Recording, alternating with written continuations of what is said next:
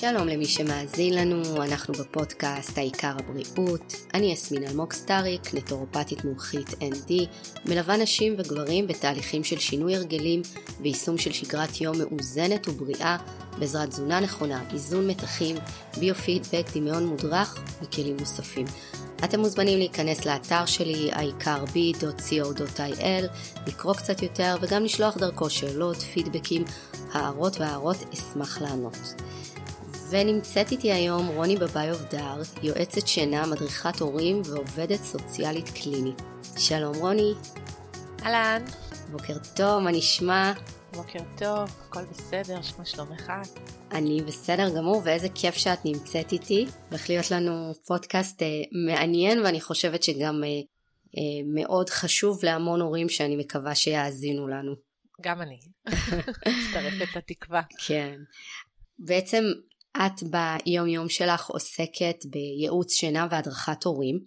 אני רוצה שקצת ככה תספרי לי מה זה אומר בעצם. אוקיי, okay, אז uh, באמת, הכובע הראשון הוא דווקא עובדת סוציאלית קלינית של, של טיפולים, של uh, ככה מלווה משפחות, uh, ואליו נכנס גם uh, באמת הייעוץ שינה והדרכת הורים, שהם באמת הרבה פעמים מוכוונים יותר לגילאים ה... לתחילת הדרך, לגיל הרך. למרות ששוב, הדרכת הורים היא רלוונטית לכל גיל. הגישה ככה שמנחה אותי היא גישה היקשרותית הוליסטית, היא מסתכלת בצורה רחבה אה, על התא המשפחתי, על הבית, היא מסתכלת מאוד מאוד בעיניים מאוד ממוקדות על הקשר, לשים את הקשר של ההורה והילד, או של בני המשפחה באופן כללי, במרכז, לראות איך מחזקים אותם, איך אה, נותנים להם מקום, מבלי לוותר על הרצונות והשאיפות של בני הבית השונים.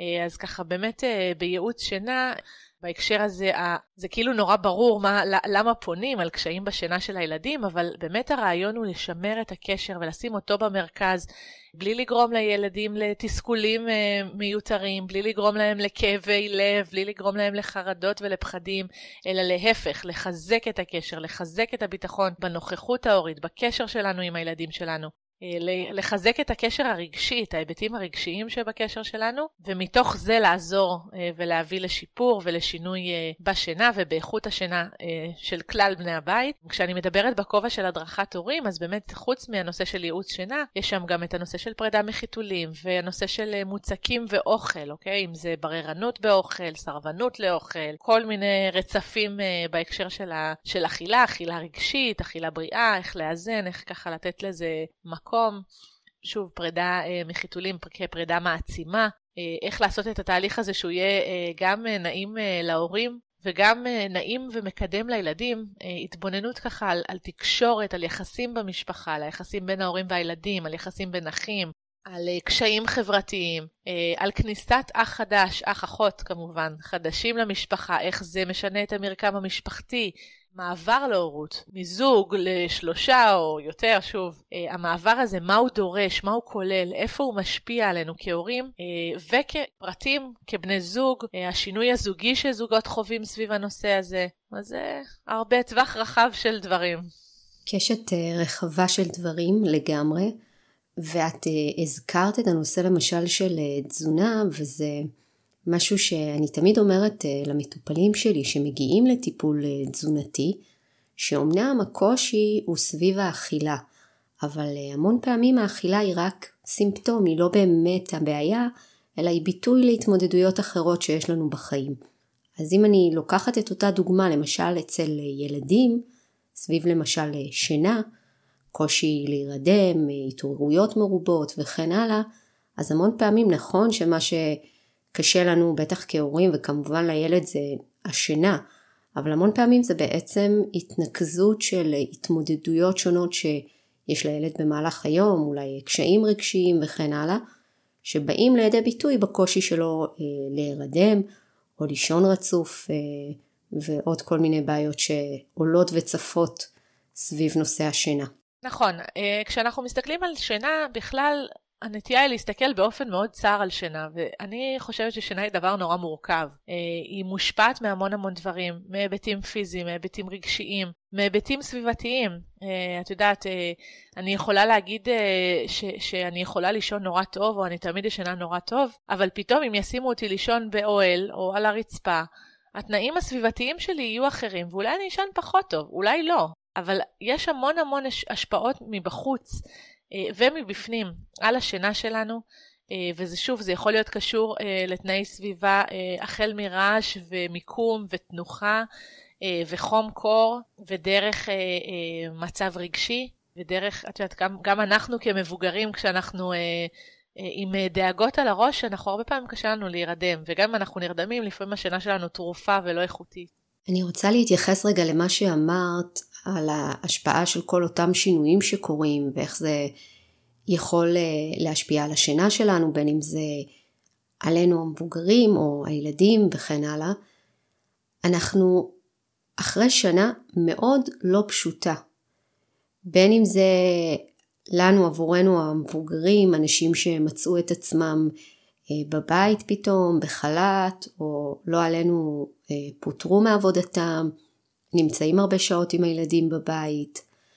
אה, כל השינויים האלה שכמובן משפיעים עלינו המבוגרים, ומצד שני גם הילדים שהייתה להם שנה מטורפת, רגע אחד יש מסגרת, רגע אחד אין, יש סגר, עד שכבר פותחים, אז נכנסים לבידוד, והפינג פונג הזה מאוד מאוד השפיע. אני יכולה להגיד על עצמי כאימא אה, לשני ילדים קטנים ובעיקר לפעוט, שאני ממש הרגשתי את הקושי שלו סביב כל אותם מעברים. חוזרים למסגרת ואז שוב פעם בבית, ואז שוב מסגרת ושוב בבית. וכמובן שכל השינויים האלה מאוד אה, משפיעים בין השאר גם על הנושא של שינה.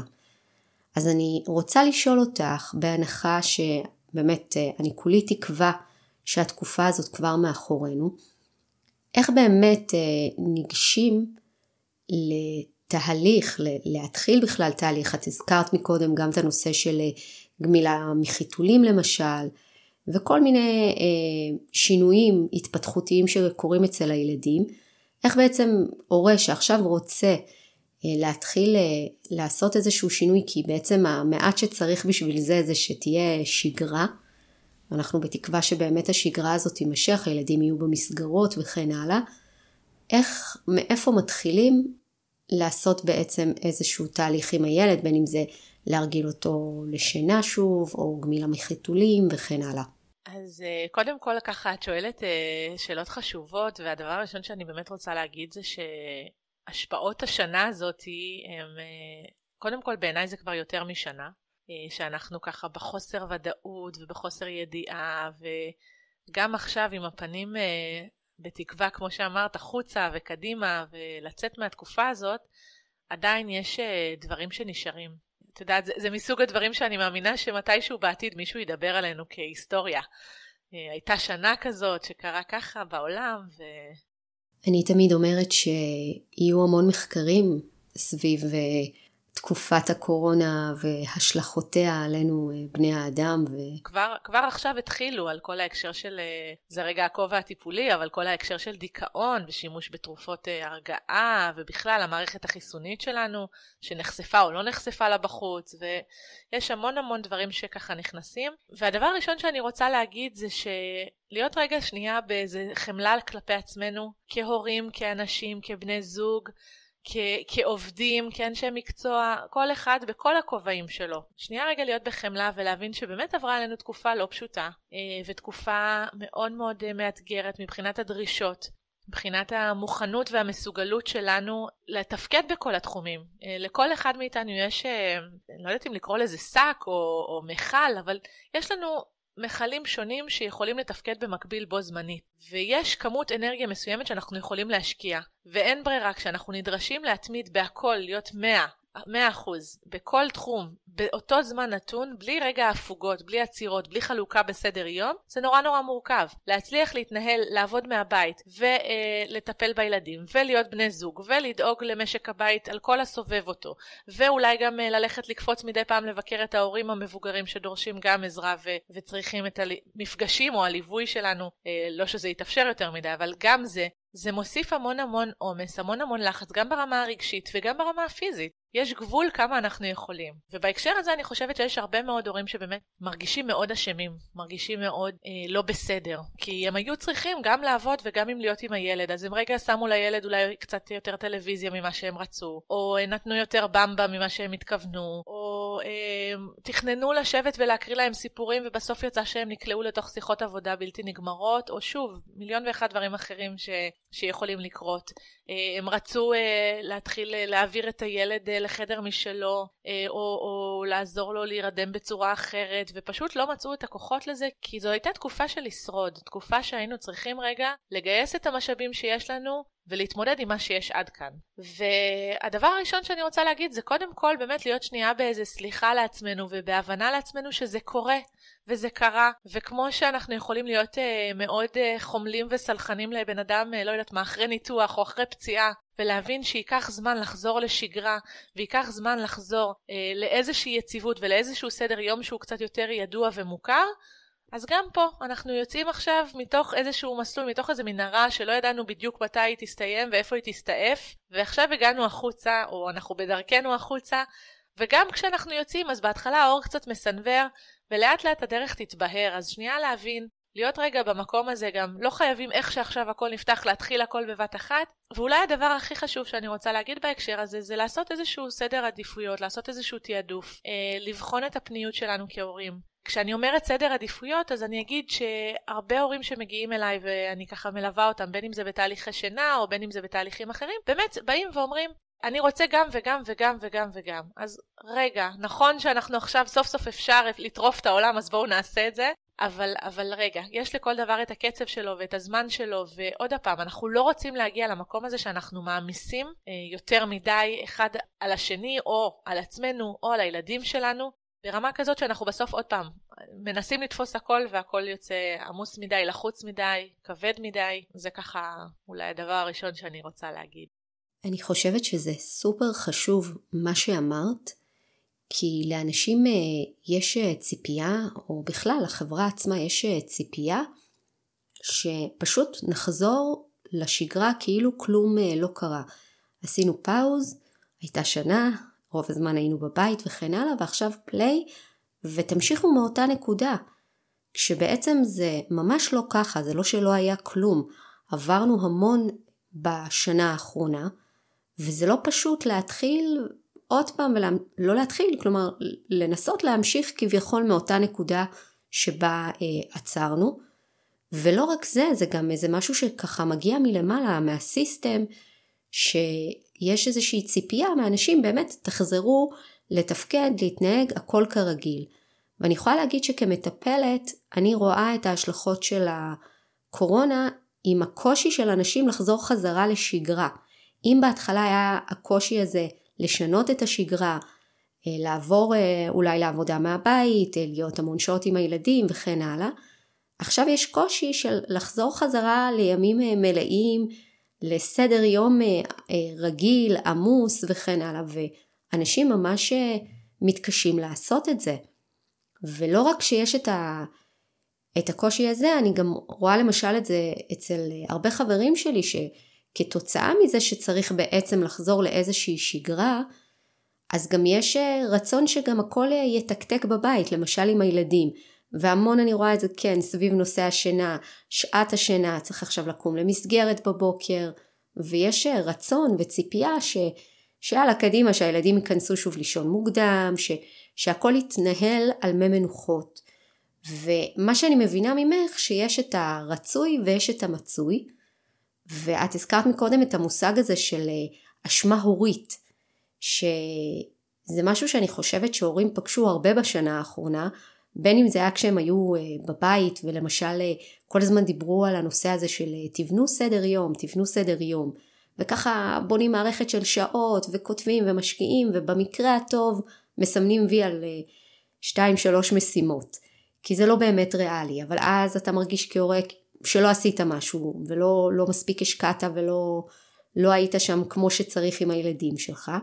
ומצד שני עכשיו יש גם אה, אשמה הורית סביב כל הנושא של החזרה שאם דברים לא הולכים חלק ולא מתנהלים כמו שצריך אז זה גם קשה ואני מבינה ממך שבעצם צריך לעצור וקודם כל באמת להבין ש, שזה המצב כרגע ו, וגם סוג של לקבל את זה ובאמת הקושי, מה שהתחלתי להגיד קודם, זה באמת הפער הזה בין הרצון שלנו שדברים ייראו באופן מסוים לבין המציאות שזה לא תמיד חופף.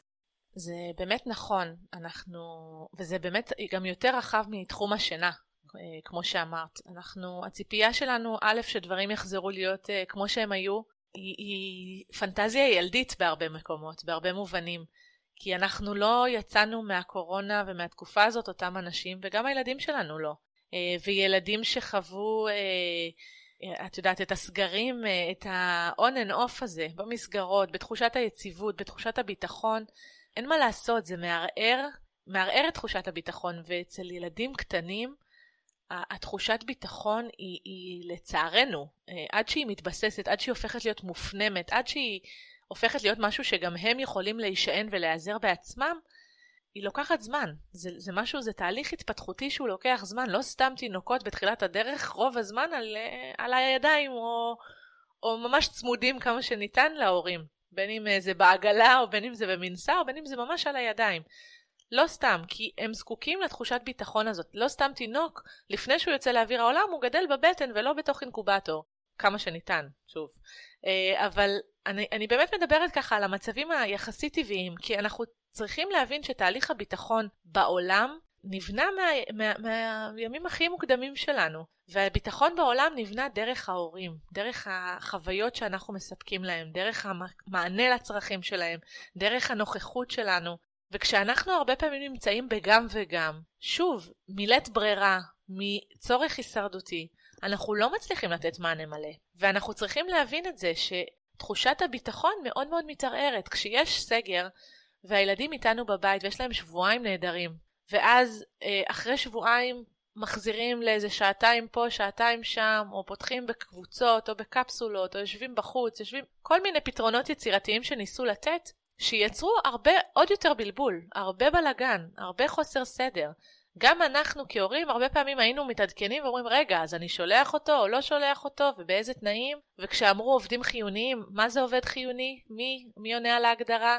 מי יכול לשלוח? ואם 90% מאנשי הגן הם, אה, עובד, מההורים בגן הם אה, חיוניים, אז אם כולם כבר יכולים לשלוח, או שהשני ילדים הפרטיים האלה הספציפיים לא יכולים להגיע לגן. יש המון המון משמעויות של דברים שבאמת, כמו שאמרת, אנחנו עוד נראה ונלמד ונגדל עליהם, אה, נראה מה קורה איתם בעתיד. בתור התחלה, במשמעויות הראשוניות, האשמה הזאת זה משהו שבכלל מלווה אותנו כהורים. קדימה, אני חושבת שמרגע שאנחנו הופכים להורים, ואולי אפילו אם נשים אצבע, יד אמיתית על הלב וככה נהיה כנים, כנראה גם עוד בהיריון, אנחנו כבר מגיעים עם איזה שק של אה, רגשות אשם.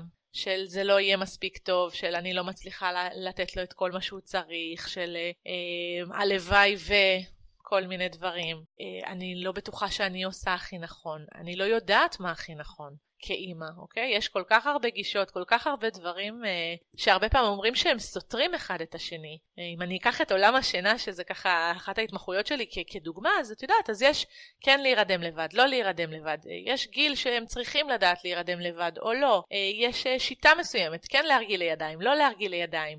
דיברת ככה על הנושא של לחזור לשגרה, הרבה הורים עסוקים בהרגלים. איזה הרגלים בכלל אנחנו צריכים לייצר לילדים שלנו, והאם בכלל בשביל השינה למשל.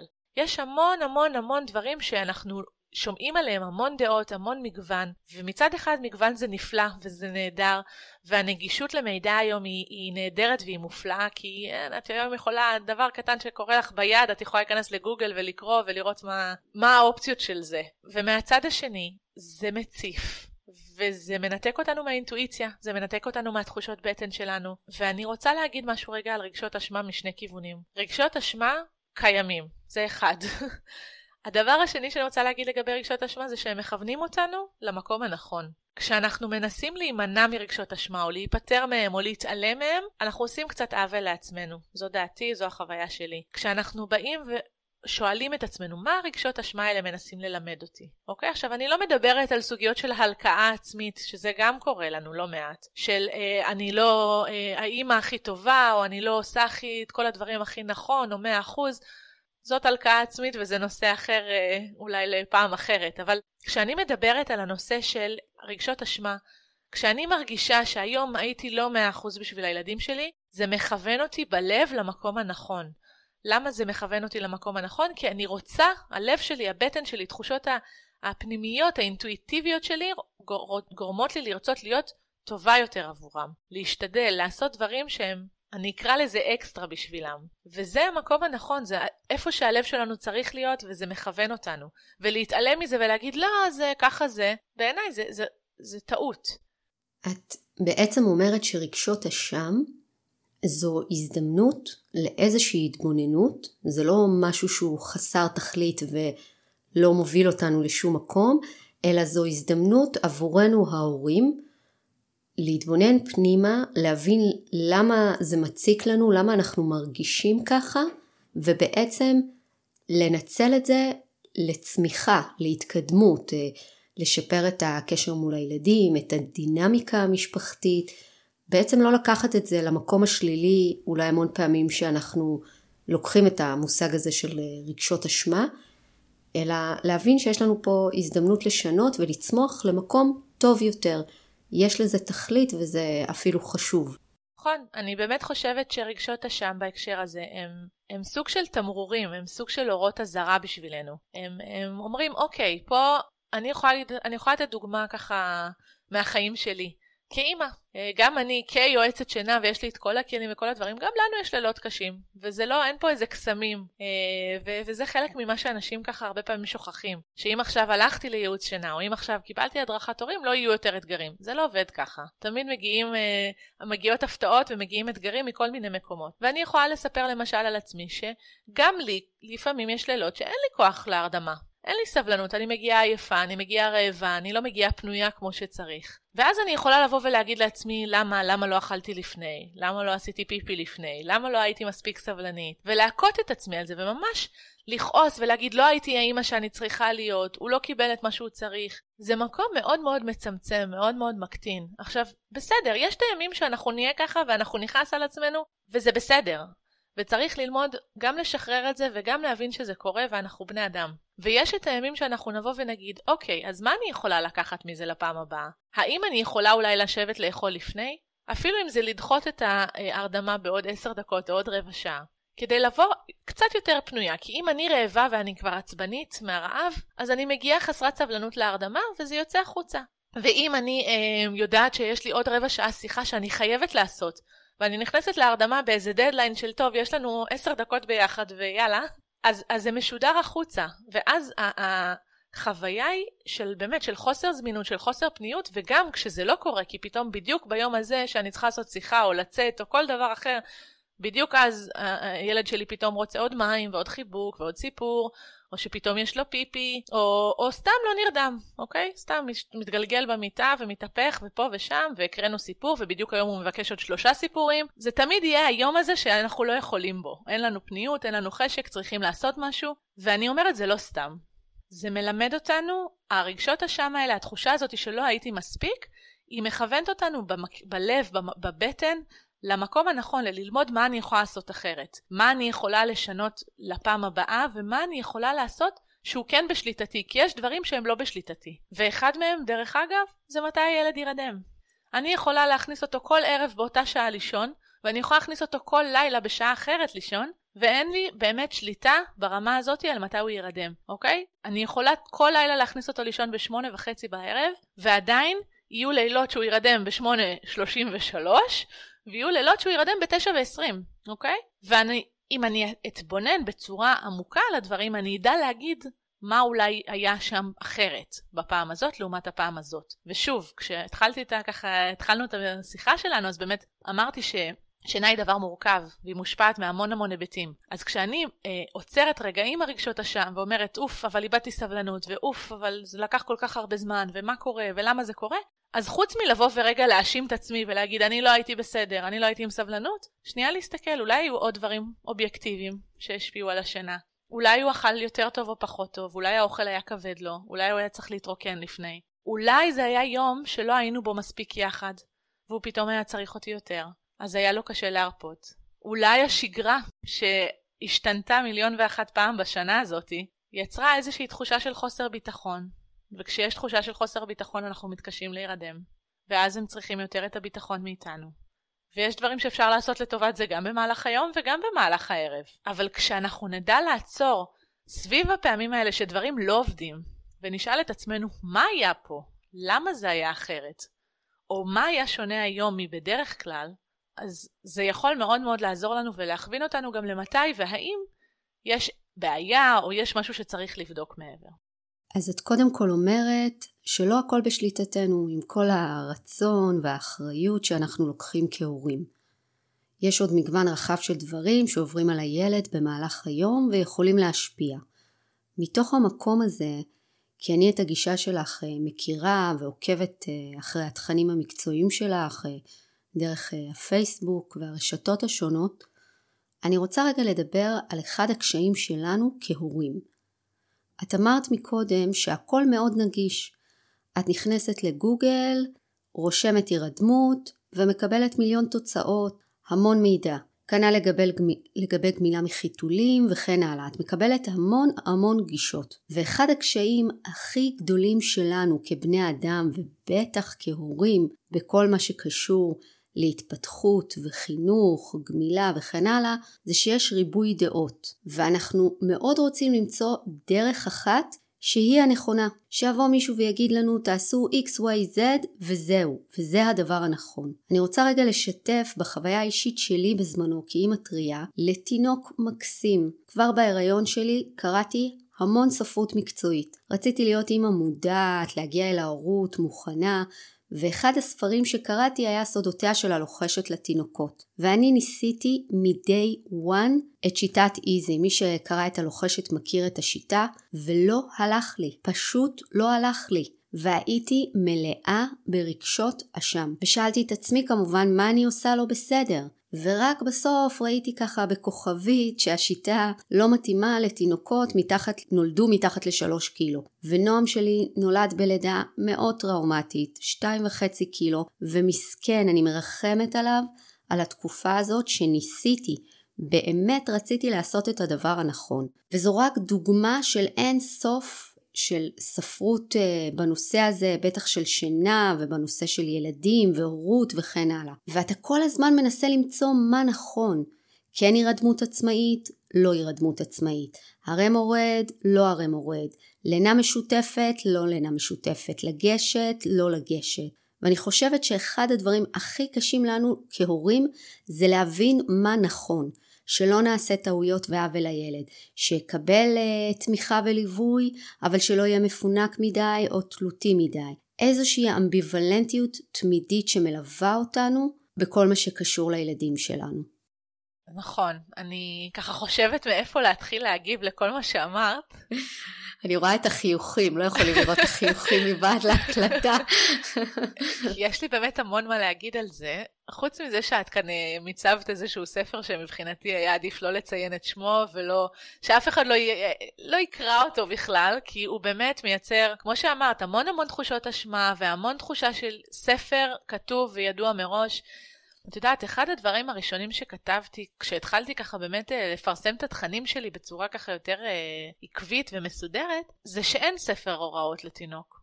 וגם אם יש, הוא כנראה לא מתאים לנו. כי כל אחד, כל הורה וכל ילד וכל תא משפחתי הוא פשוט אחר ועולם ומלואו, וכשאת באת להורות שלך, את הבאת את הדברים מהילדות שלך, את הבאת את הדברים מההורות שחווית, או לא חווית, שוב, כל אחד והחוויות שלו, גם את החלקים שהיו וגם את החלקים שחסרים, או שלא היו נוכחים.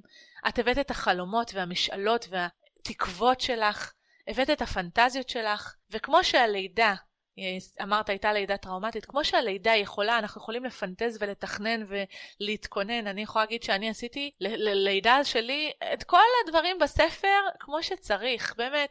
הלכתי לקורס הכנה ללידה בשבועות שזה, והלכתי לסיורים בבתי חולים כמו שממליצים, ו- ותרגלתי נשימות, ותרגלתי זה, ורצפת הגן, ווואו, מה לא עשיתי? והלידה הסתיימה כמו שהיא הסתיימה, באמת בלידה יחסית יחסית טראומטית אני אקרא, טראומטית לי זה בטוח, ובאמת בהקשר הזה אני מנסה להגיד, אין ספר אחד, אין, אין, אנחנו כל הזמן מחפשים את המתכון הזה, זה לא עוגה, זה לא תבשיל מנצח, זה יצור חי עם נפש, עם רצונות, עם חוויות, עם, עם, עם, אה, עם טמפרמנט, אוקיי? עם צרכים. כל אחד הוא אחר, כל אחד הוא עולם ומלואו, וגם מה שכל ילד מוציא מאיתנו זה עולם אחר. רציתי להגיד גם שמה שעבד עם הראשון לא יעבוד עם השני או השלישי, ואני רק אגיד בסוגריים שבלידה השנייה שלי שמתי את כל הספרים בצד ולגמרי התחברתי לאינטואיציה ולבטן ואני ממש לא ממליצה על הלוחשת היום, אבל זה כבר uh, סיפור אחר. את, את גונבת לי אבל את הפאנצ' ליין. סליחה. באמת השורה התחתונה היא באמת ש, שאין, אין תשובה אחת, ולכן באני מאמין שלי, כאימא, כאשת מקצוע, שוב, בעולם הטיפול, כמנחת הורים, כאחת שמלווה משפחות במגוון תהליכים, זה קודם כל, בואו נתחבר שנייה ללב, בואו נחזור להקשיב לבטן, לאינטואיציות, לדברים הכי בסיסיים שיש. את יודעת, יש לי אחד המשפטים שכל הזמן אה, חברות שלי מצטטות אותי, זה אם זה מרגיש לך לא נכון, אז אל תעשי את זה. אם זה בפנים מרגיש לא נכון, זה לא משנה כמה אנשים כתבו וכמה מחקרים הוכיחו את זה, זה לא משנה. תלכו עם הבטן שלכם, תלכו עם האמת שלכם. יש ילדים שההורים מעבירים אותם בגיל חודש לחדר משלהם וקמים אליהם עם מוניטור ועם מצלמה ועם 700 אלף עיניים וזה נכון להם. ויש הורים שאומרים, לא מתאים לי המרדף הזה ולהיות עם 700 עיניים על מצלמה, אני רוצה לשמוע אותו נושם, אני רוצה לראות אותו זז, והם איתם בלינה משותפת, וזה נכון. וזה נכון. יש הורים שנוח להם להרדים בצורות מסוימות, עם מגע, עם תנועה, מגיל אפס. ועד שהילד לא זקוק לזה יותר. ויש כאלה שזה נורא קשה להם וזה לא מתאים להם. והכל פה בסדר, זה לא הופך הורים מסוג אחד ליותר טובים ואת ההורים מסוג השני לפחות טובים, ממש לא. וכן, אני כן יכולה להגיד אישית שגם לי יש העדפות ודברים שאני מתחברת אליהם, ועדיין כשאני מלווה משפחה, זה לא מעניין מה אני חושבת. אני, יש לי את הידע המקצועי שלי, ויש לי את הדגשים והכלים לעזור להגיע למטרות. ואם זה מטרות או דגשים שאני בכלל לא מצליחה להתחבר אליהם ולא מאמינה בהם, גם את זה אני אומרת, וגם זה בסדר, כי אני גם בן אדם, ואני אני כרוני, כאימא, כאישה, כאשת מקצוע, אני הכל ביחד. ואני לא יכולה באמת לבוא ולהגיד, אוקיי, עכשיו אני רק אה, אשת מקצוע, אני מתעלמת מדברים שלי בבטן מרגישים לא נכון. אני לא. אז זה אולי הדבר הכי חשוב שאני רוצה להגיד, זה שתקשיבו באמת לבטן, לאינטואיציות. בדרך כלל, לא מצאתי, לא בדרך כלל, עד היום לא מצאתי והיו לי כבר אלפי משפחות שליוויתי ופגשתי ו- וטיפלתי, שלהקשיב לבטן היה לא נכון עבורן. אז את אומרת להתחיל מהשאלה הבסיסית של מה נכון לי. כשאני באה להתחיל כל תהליך, כל שלב התפתחותי מול הילד שאני רוצה לעשות איזשהו שינוי, שינה, בקבוק, מוצץ וכן הלאה, קודם כל להתחיל במה נכון לי. לא מה נכון לשער או איזו גישה אומרת מה, אלא מה באמת ישים מבחינתי, מה ריאלי, מה אני מסוגלת לעמוד בו ומה לא. נכון, ו- ו- ויותר מזה, אני חושבת שכשמסתכלים על מה נכון, אז חשוב כן להסתכל על מה נכון לנו. אני מדייקת את המשפט שלך ללנו. כי לנו זה אני והתינוק, ולנו זה אני ובן זוגי, אוקיי? ו- וזה לא רק בגישה שלי, באמונה שלי, זה לא רק הצרכים של ההורה, או לא רק הצרכים של הילד, אלא זה הסתכלות הוליסטית, זה הסתכלות רחבה, זה הסתכלות, אמרתי, מעמידה את הקשר במרכז, אז זה בדיוק הדברים האלה. המה נכון, צריך להיות נכון לשני הצדדים. ואם יש לי תינוק, למשל, שזקוק לתנועה או למגע כדי להירדם, כדי להרגיש נינוח, כדי להרפות את הגוף, למשל, אחד הדברים שמאפיינים טונוס מוגבר זה בדיוק הצורך הזה בתנועה ומגע, אוקיי? אה, הרבה מגע עמוק, הרבה ככה אה, לח, לחוש אה, עטוף מאוד ומאוד מוגן. אה, שוב, כי זה נותן לו ביטחון וזה עוזר לו להרפות אה, את השרירים ומה, ושולח אותות למערכת העצבים המרכזית. שוב, יש לזה הסברים מלאים, אני לא, לא אלאה ככה אולי בכולם.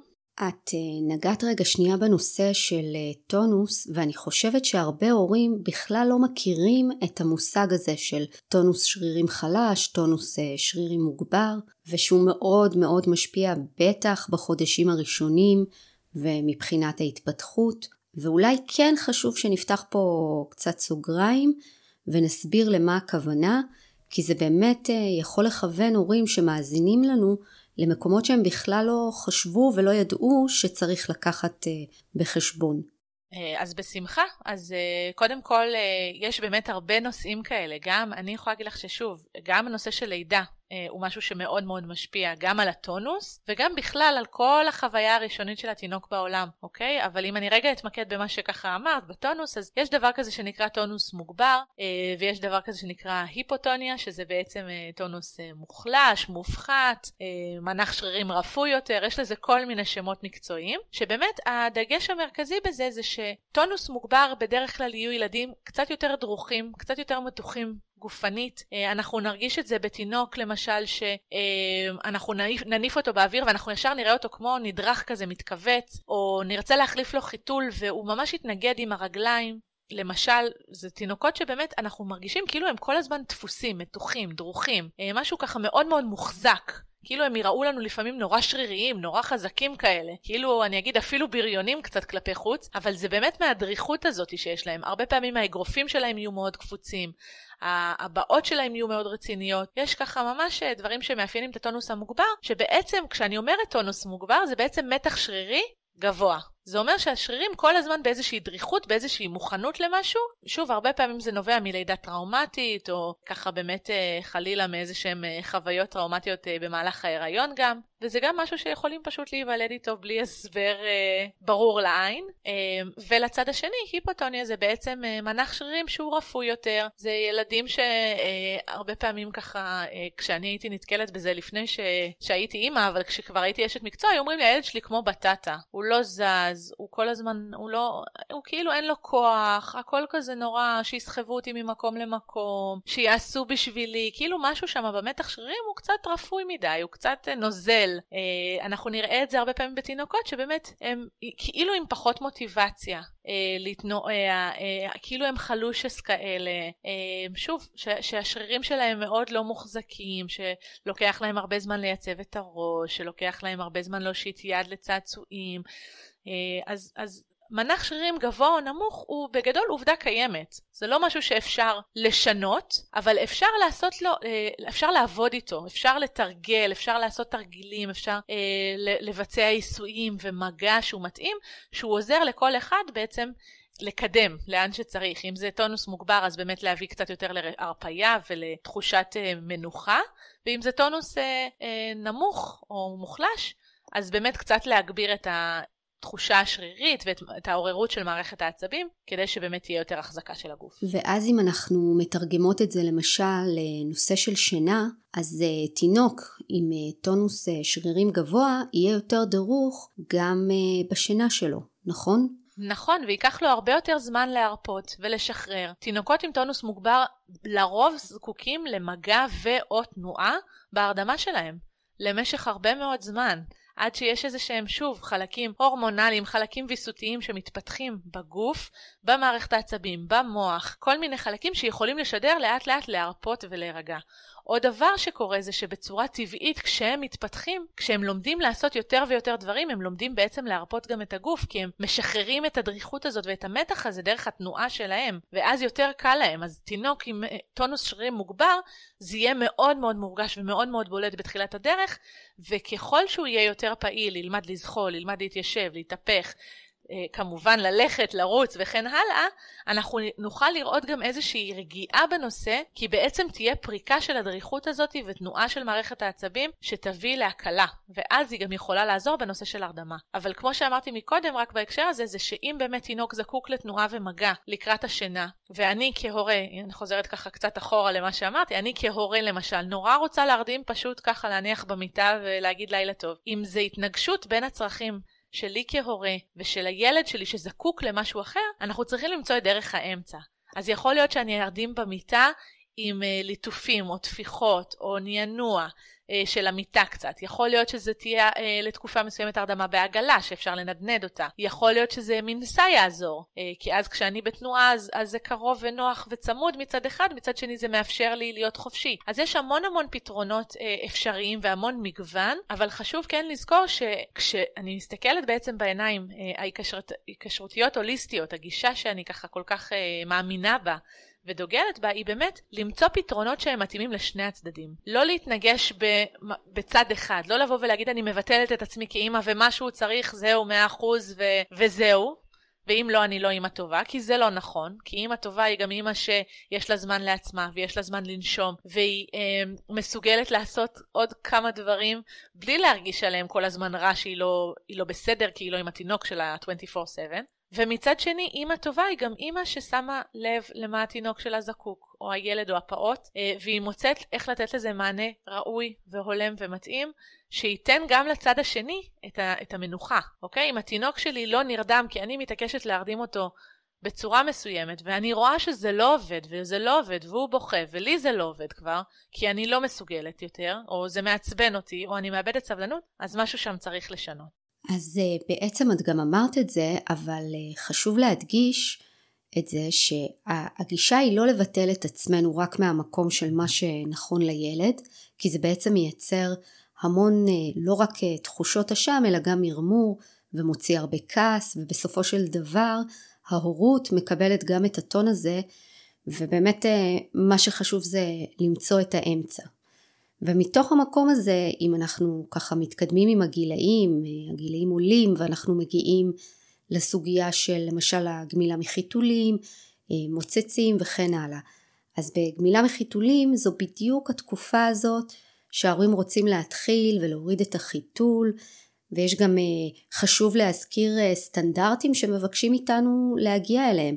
לגן עירייה מועצה חשוב שהילד יהיה גמול, אם הוא לא גמול זאת בעיה. מה עושים במצב כזה? איך ניגשים לזה? בעיקר אם הילד לא זורם. יש את הילדים שמורידים את החיתול, זורמים עם זה, והכל אחלה.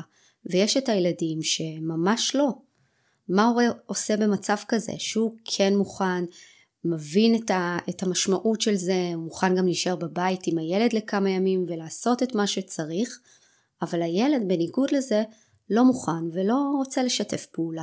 אז אני חושבת שקודם כל כשאנחנו מרגישים אה, אבודים אה, וכשאנחנו לא יודעים מאיפה להתחיל וכמה ולמה, אני אגיד שפה אולי כן הכבוד אה, גם לאנשי מקצוע. לבוא ולהתייעץ ולהיעזר ולשאול ולהתעניין ולקרוא ולקרוא ולראות את כל הגישות זה לא דבר רע. פשוט אני חושבת שאחרי שאנחנו קוראים את הכל ואחרי שאנחנו מתייעצים, לבוא ולקחת ולבחור את מה. שוב, מה שנוגע לנו בבטן, מה שמרגיש לנו נכון, מה שמתחבר לנו עם ההורות שלנו. ולגבי הדברים ככה שדיברת, אז באמת הנושא של פרידה מחיתולים, ואני בכוונה אומרת פרידה, שימו לב, ולא גמילה, כי הסמנטיקה בעיניי פה היא חשובה, גמילה זה משהו שכאילו, אה, לא יודעת, אה, מדברים על התמכרות בהקשר הזה, אני לא חושבת שזה התמכרות, אני חושבת שחיתול הוא מקור ביטחון, הילד מבלה איתו מיומו הראשון בחוץ בערך, בין אם זה חיתולי בד ובין אם זה זה, שוב, יש את כל הפשפושים וכל הדברים האלה שהם נפלאים, אבל אני כרגע לא מתייחסת אליהם כמובן, אבל כן, אני חושבת שזו פרידה, ותהליך פרידה כמו כל דבר הוא תהליך, זה לוקח זמן, וצריך להגיע למקום הזה מתוך הבנה שיש דברים שאנחנו יכולים לעזור להם, ויש דברים שיש להם את הקצב שלהם, וזה קצת כמו שאמרתי עם השינה גם. יש דברים שהם בשליטתנו ויש דברים שהם לא. חלק מתהליך הפרידה מחיתולים הוא נושא של אה, בשלות פיזית, ויש לזה השפעה אם הילד נולד פג, אוקיי? ויש לו גיל מתוקן וגיל כרונולוגי, ויש לזה השפעה אם היו איזה שהם אה, בעיות אה, רפואיות סביב הנושא הזה של פרידה מחיתולים. שוב, יש אה, מגוון אה, אה, דברים שמאפיינים, היפוספדיאס ועוד כל מיני שמות ככה שאולי אה, בשביל לא להלאות ובשביל לא עכשיו להיכנס להרבה סוגריים אני אחסוך. אבל באמת יש הרבה התבוננות וגם אני חושבת הדבר הראשון שצריך לעשות כשאנחנו באים לאיזשהו תהליך זה שני דברים, בעצם זה אותו דבר משני כיוונים. האחד זה נושא של מוכנות, לבדוק מוכנות ופניות שלנו ואולי גם של הילדים. את דיברת על הנושא של אה, גן עירייה או גן מועצה, אה, ואני חושבת שזה, אני קוראת לזה שעון לחץ. כי אם אני יודעת שאני צריכה עד גיל שלוש לצורך העניין, או עד ספטמבר הבא, אה, לעזור לילד שלי להיפרד מהחיתולים, כי ככה, אני בשאיפה, בתקווה, להגיע להורים לפני זה. לפני השעון לחץ, לפני ה... יש לי עוד חודשיים אה, לגמול אותו ואין לי ברירה. לא, אני בעד שנחשוב על התהליך הזה לפני, שנחשוב מראש. גם מתי הייתי רוצה בפנטזיות שלי שהוא ייגמל, יכול להיות שתגיד לי גם בשנה וחצי. אוקיי, מה אני מוכנה לעשות סביב זה? האם אני מוכנה, את יודעת, יש הורים שאומרים לי, אני חיכיתי ואז זה עבר בקלי קלות. ויש כאלה שאומרים לי, אני חיכיתי וגם אז זה היה מורכב. כי שוב, כל ילד, כל משפחה היא אחרת. אז הנושא של מוכנות ופניות, הן שלכם ההורים והן של הילדים שלכם, הוא נורא נורא חשוב. ובהקשר הזה, החלק השני אני אגיד, שהוא הרבה פעמים לי נורא עוזר בקבלת כל מיני החלטות. בכלל, האם זה הזמן להתחיל לגמול או לא, אוקיי? השאלה שמנחה אותי הרבה פעמים היא הלמה. וזה שוב מחזיר אותנו לאינטואיציה, לבטן, ללהקשיב פנימה. למה? למה אני עכשיו רוצה להיפרד מהחיתולים? כי זה קיץ והגיע הזמן, אז מה? יש גם, יש גם פרידות מחיתולים בחורף. כי הילד מתקשר איתי ואומר שהוא רוצה, כי הוא אומר פי פי פי פי קקי קקי כל היום, ואני רוצה לעזור לו, להגביר את המודעות הזאת, להגביר את ההקשבה לגוף, ואני חושבת שזה הזמן הנכון. כי יש לי שעון לחץ, אני רוצה למצוא את הלמה. עכשיו, בדרך כלל שיש לנו למה שהוא מחובר אלינו, הרבה יותר קל לנו. אם אני רוצה אה, להיפרד מהנקה, אוקיי? הרבה אמהות הן אה, מניקות, מרדימות בהנקה, אה, כל הנושא הזה, ו- והן מתלבטות מתי להפסיק. מתי להפסיק להניק, מתי להפסיק הנקת לילה, יש כל מיני שאלות. אם כשאני אשאל את עצמי למה אני רוצה להפסיק, התשובה תהיה כי זה מה שנהוג בחברה. כי עד גיל שנה זה מספיק בעיניי. כי תשובות שהן מחוברות או לא מחוברות אליי, זה יעזור לי. כמו, עוד פעם, הסתגלות למסגרת, אוקיי? יש כאלה שאומרים, אין לי בעיה להכניס את הילד אה, בגיל כזה או אחר, כי אני פשוט אשים אותו בשער ומה שיהיה יהיה. ועם המציאות היום של אחרי קורונה, בכלל הסתגלות היא מילה אה, עמומה שלא ברור, יהיה הסתגלות, לא יהיה הסתגלות. כל מי שהכניס אה, בין הסגרים, אחרי הסגרים, בכלל לא היה בטוח. חלקם אפילו הכניסו למסגרות, בין אם זה מילת ברירה או מבחירה, בלי לזכות להסתגלות שאולי הם רצו לעשות. אז שוב, יש הרבה דברים שאנחנו כהורים, ואולי זה ככה, אה, אמרתי מוכנות, אז באמת, אולי גם לחשוב על הדברים כמה שאפשר. אה, מראש, לחשוב עליהם, להתכונן אליהם, להסתכל עליהם. אה, נולד לכם תינוק עכשיו, מזל טוב. אני לא אומרת שכשהתינוק בן חודש תתחילו לחשוב מתי אתם רוצים להיפרד מחיתולים. אבל כן, זה כן יכול להיות נושא שהוא במודעות שלכם. ולחשוב איזה מין אה, הורות הייתם רוצים בהקשר של חיתולים. האם הייתם רוצים, כמו שאתם חושבים, אם הייתם רוצים חיתולים רב פעמים, חיתולי בד, אה, חיתולים אה, אה, מתכלים, פשפושים, אה, להושיב על אסלה מאיזשהו גיל, כל מיני דברים, כן סיר, לא סיר, כן אסלה, לא אסלה. כל אחד ומה שנכון לו. יש היום באמת מגוון מאוד מאוד גדול. אז אני רוצה להזמין אתכם גם אולי לחקור ולהתנסות קצת במובן הזה של להיכנס ולקרוא ולשמוע גישות. ואז, אחרי שחקרתם ושמעתם, תיכנסו ותראו מה מתחבר לכם לבטן, מה מתחבר לכם ללב, מה אומר לכם, זה מה שאני רוצה, זה מה שאני מחפש. וכשזה נכון לכם, התשובות יגיעו. כי, כי הנושא של מוכנות הוא, הוא גם שלכם. הרבה הורים אומרים לי, אוקיי, אני צריך להתחיל אה, גמילה מחיתולים או פרידה מחיתולים, ואני אומרת, רגע, אתם מוכנים לזה? לכל מה שזה אומר. ולפעמים הורים לא יודעים מה זה אומר. במובן של לארגן את הבית, במובן של להיות פנויים בנראות, כי אנחנו לא רוצים גם להשאיר ילד רטוב עכשיו, כי הוא בתהליך גמילה והוא פספס את הפיפי והוא לא אמר או הוא עוד לא יודע להגיד, ולהשאיר אותו רטוב זו לא תחושה נעימה, לא לו לא, ולא לנו. אז הרבה פעמים כשאנחנו רוצים להיות, אה, להתחיל תהליכים כאלה, אני מאוד מאוד ממליצה לחשוב על המוכנות. כשאני רוצה להחליט שאני מעבירה לחדר בנפרד ממני, או להעביר למיטת מעבר, ויש לזה את המשמעויות שיכולות להיות. עכשיו שוב, יש ילדים שכשמעבירים למיטת מעבר הם במשך שבועיים עושים בדיקה, יורדים מהמיטה, עולים מהמיטה, יוצאים מהחדר, בלי סוף. ויש ילדים שאת מעבירה אותם למיטת מעבר והם שמים את הראש והולכים לישון. בדרך כלל זה הילדים של השכן. אז, אז בהקשר הזה, אנחנו צריכים להיות מוכנים לזה. אם אני רוצה להעביר למיטת מעבר, שוב, בין אם כי הילד שלי מטפס על המיטה, אוקיי? וזה כבר נהיה מסוכן ואין לי ברירה, מה שנקרא, ובין אם זה כי החלטתי שהגיע הזמן למיטת מעבר, הוא מספיק גדול, או אפשר, או mm-hmm. אני רוצה שיהיה לו את האופציה לקום לבד מהמיטה בבוקר, אני צריכה להבין מה זה, מה זה מביא, מה זה מצריך, כן, איזה, איזה שלבים בדרך זה צריכים לעבור גם אנחנו וגם הילד, ופשוט להיות באיזושהי מוכנות לזה. ופה, שוב אני אומרת, גם נכנסים הרבה פעמים אנשי המקצוע, אם אתם לא יודעים מה זה ידרוש מכם, והרבה פעמים אנחנו נכנסים לדברים בלי לדעת, אז בואו, פה תיכנסו ותקראו ותפגשו ותשאלו ותתייעצו.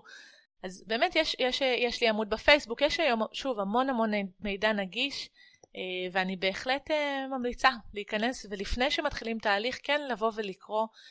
אפילו חוויות של הורים זה משהו שאני חושבת שהוא נהדר לקרוא, כדי לראות, אתם יודעים, איך הדברים הם מוצגים בספרים, ואיך הדברים אולי הרבה פעמים נראים בפועל ונשמעים בפועל, ולתת לזה את המקום.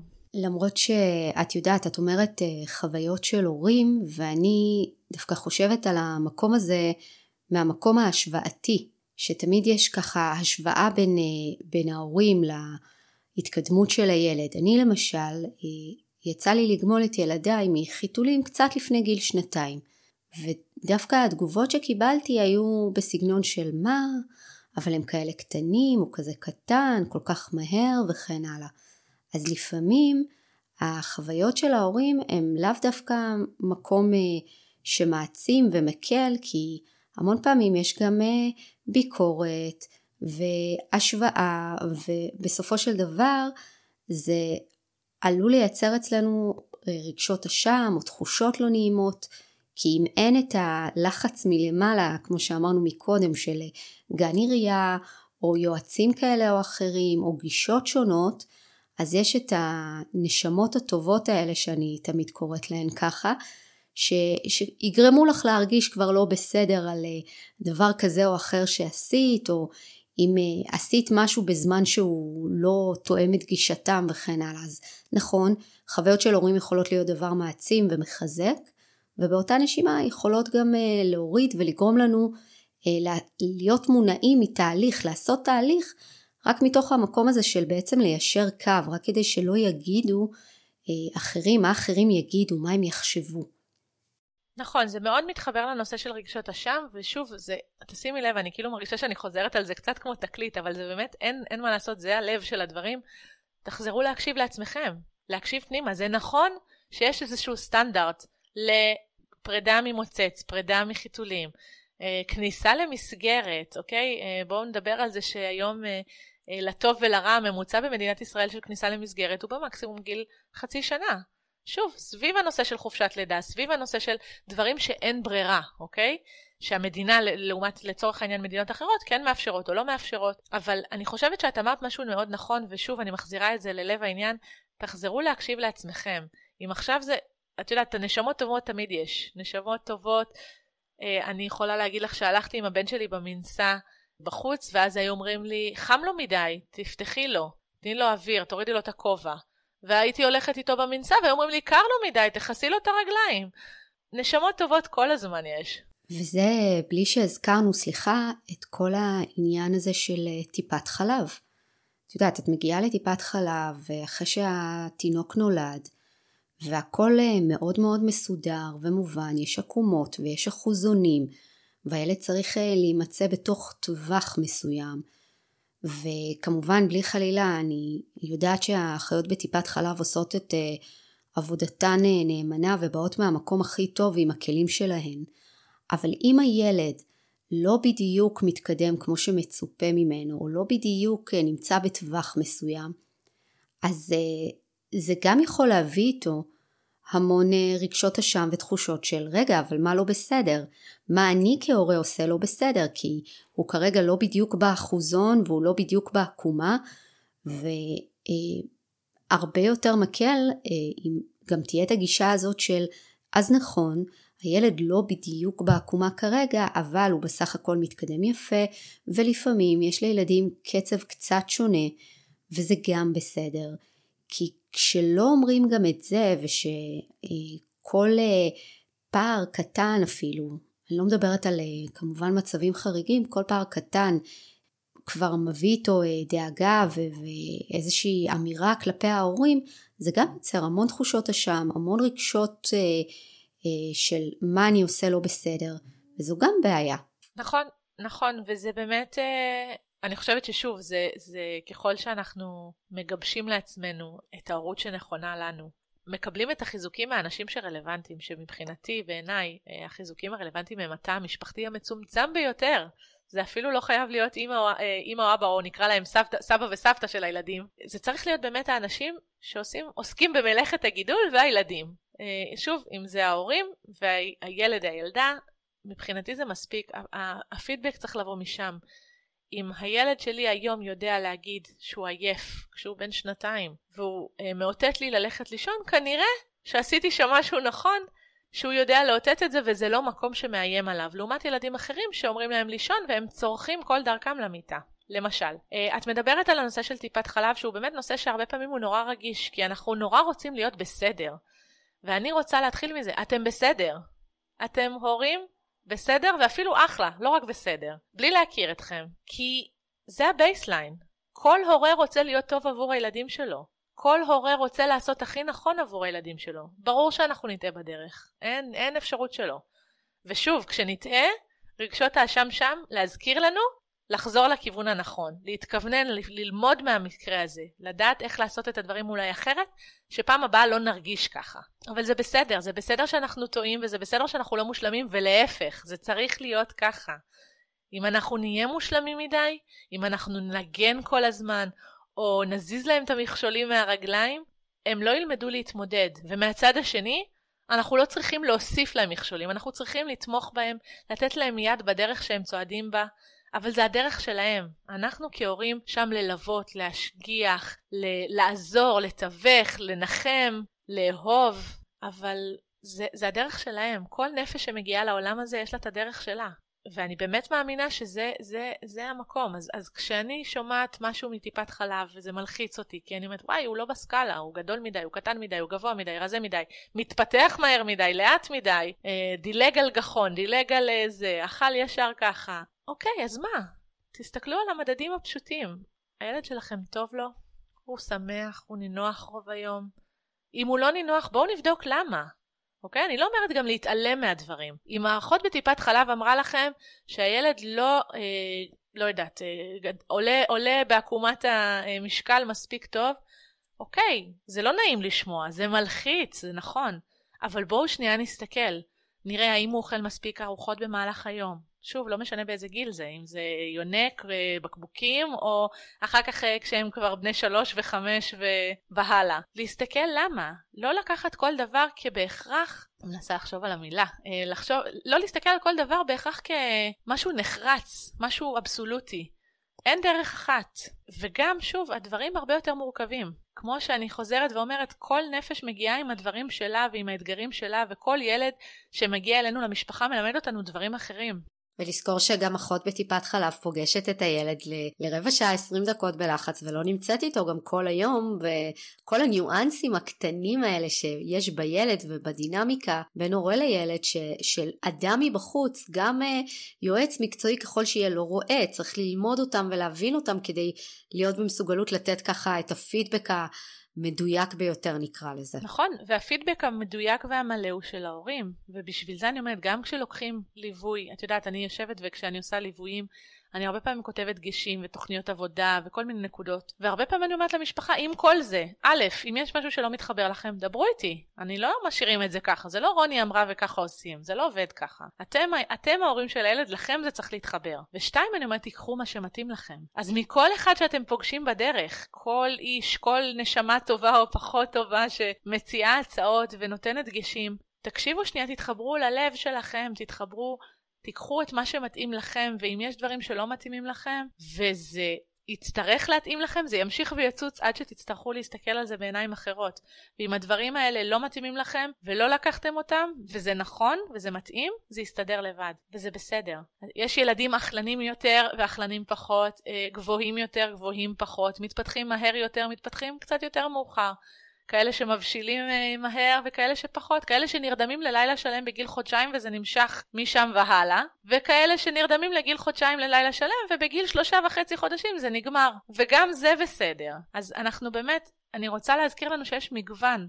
והגישה שלי שהיא בעיניי מאוד אינטואיטיבית, מאוד חוזרת פנימה, מאוד חוזרת ללב, מאוד בסיסית, יש בה הרבה מן המובן מאליו.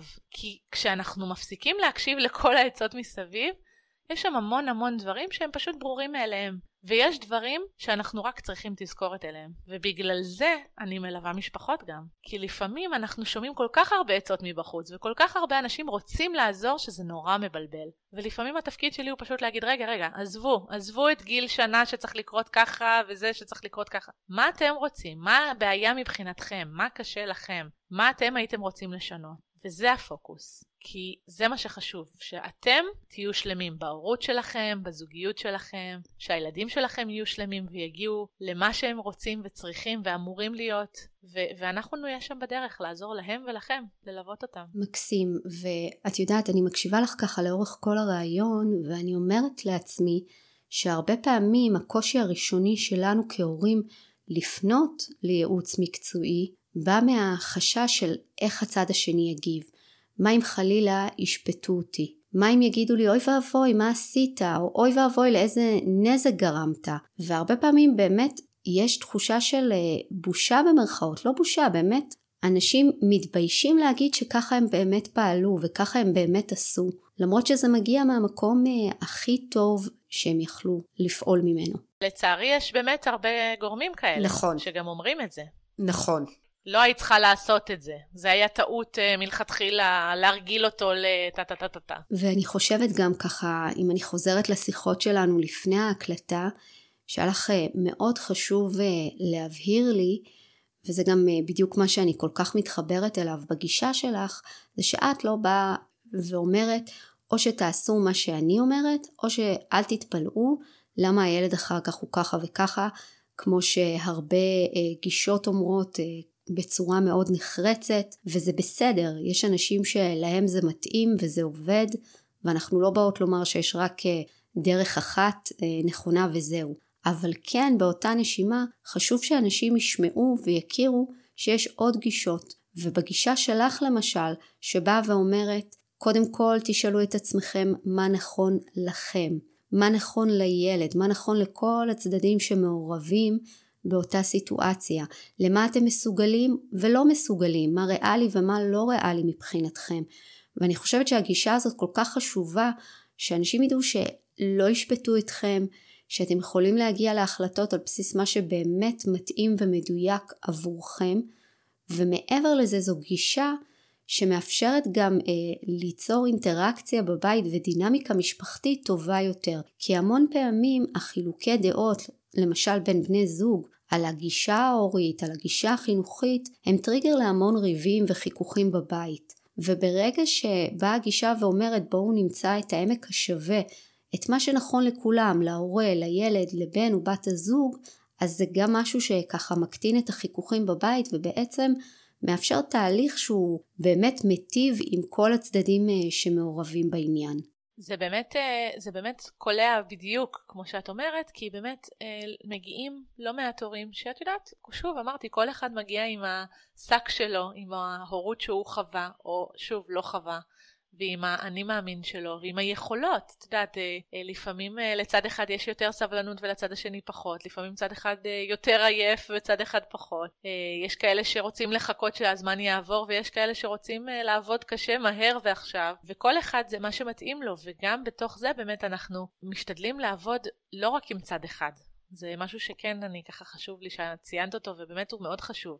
אם יש זוג הורים, אז זוג ההורים כמה שיותר שיהיה מעורב בכל החלטה ובכל דבר שהוא גדול ומהותי, לא דיברתי עכשיו אם לתת, אה, אה, אה, לא יודעת, אה, חביתה או כריך לארוחת ערב או דייסה, אבל למרות שגם בזה ההורים יכולים לשבת ולדון מה העדפות התזונתיות שהם רוצים לאפשר ולספק לילדים, אבל אני חושבת ששוב, ככל שאנחנו יושבים ומתקשרים אחד עם השני, ועוד פעם, אני מחזירה אותנו ללמה. אם עכשיו מישהו מהצדדים רוצה לגשת לייעוץ שינה, רוצים להתחיל פרידה מחיתולים, חוששים מהנושא של מעבר למוצקים ורוצים ליווי בנושא. אה, מתמודדים עם כניסת אח חדש ויש צד אחד שאומר אני נורא לא יודע מה לעשות ואיך לתווך והצד השני אומר מה כולם עושים את זה לכולם נולדים עוד אחים עוברים את זה אז לא אז להיות רגע בהקשבה לשני הצדדים ולשני הצרכים אה, להשתדל כמה שאפשר כמו שאמרתי לא לבטל אף צד ולמצוא בדר... ביחד את הלמה. למה אז למה אנחנו פונים או למה אנחנו לא פונים ו- ומה נכון לנו, מה נכון לנו כזוג הורים, כ- כמשפחה, פרטים. נפלא. אה, ולקראת סיום אני רוצה להגיד שמי שרוצה להיחשף לעוד תכנים של רוני וככה יותר לצלול ולהכיר את הגישה, בתחתית הפודקאסט מצורפים כישורים גם לעמוד המקצועי של רוני וגם לאתר האינטרנט שלה ואתם מוזמנים להיכנס ולהעמיק את הידע ולשאול שאלות. זה תמיד יכול לעזור. ואני רוצה להודות אה, לך רוני שהתגייסת למטרה הסופר חשובה הזאת של הנגשת מידע בנושא באמת אה, מאוד מאוד חשוב בעיניי. אז אה, תודה רוני. בשמחה, בכיף. וגם אתם מוזמנים להצטרף לקהילה שלי בפייסבוק. קוראים לה בדרך להורות מאושרת, כי כולנו תמיד בדרך לשם. ואני יותר מאשמח להכיר אתכם קצת יותר. אז uh, תודה למי שהאזין לנו. עד לפעם הבאה, תשמרו על עצמכם, רק בריאות ונשתמע.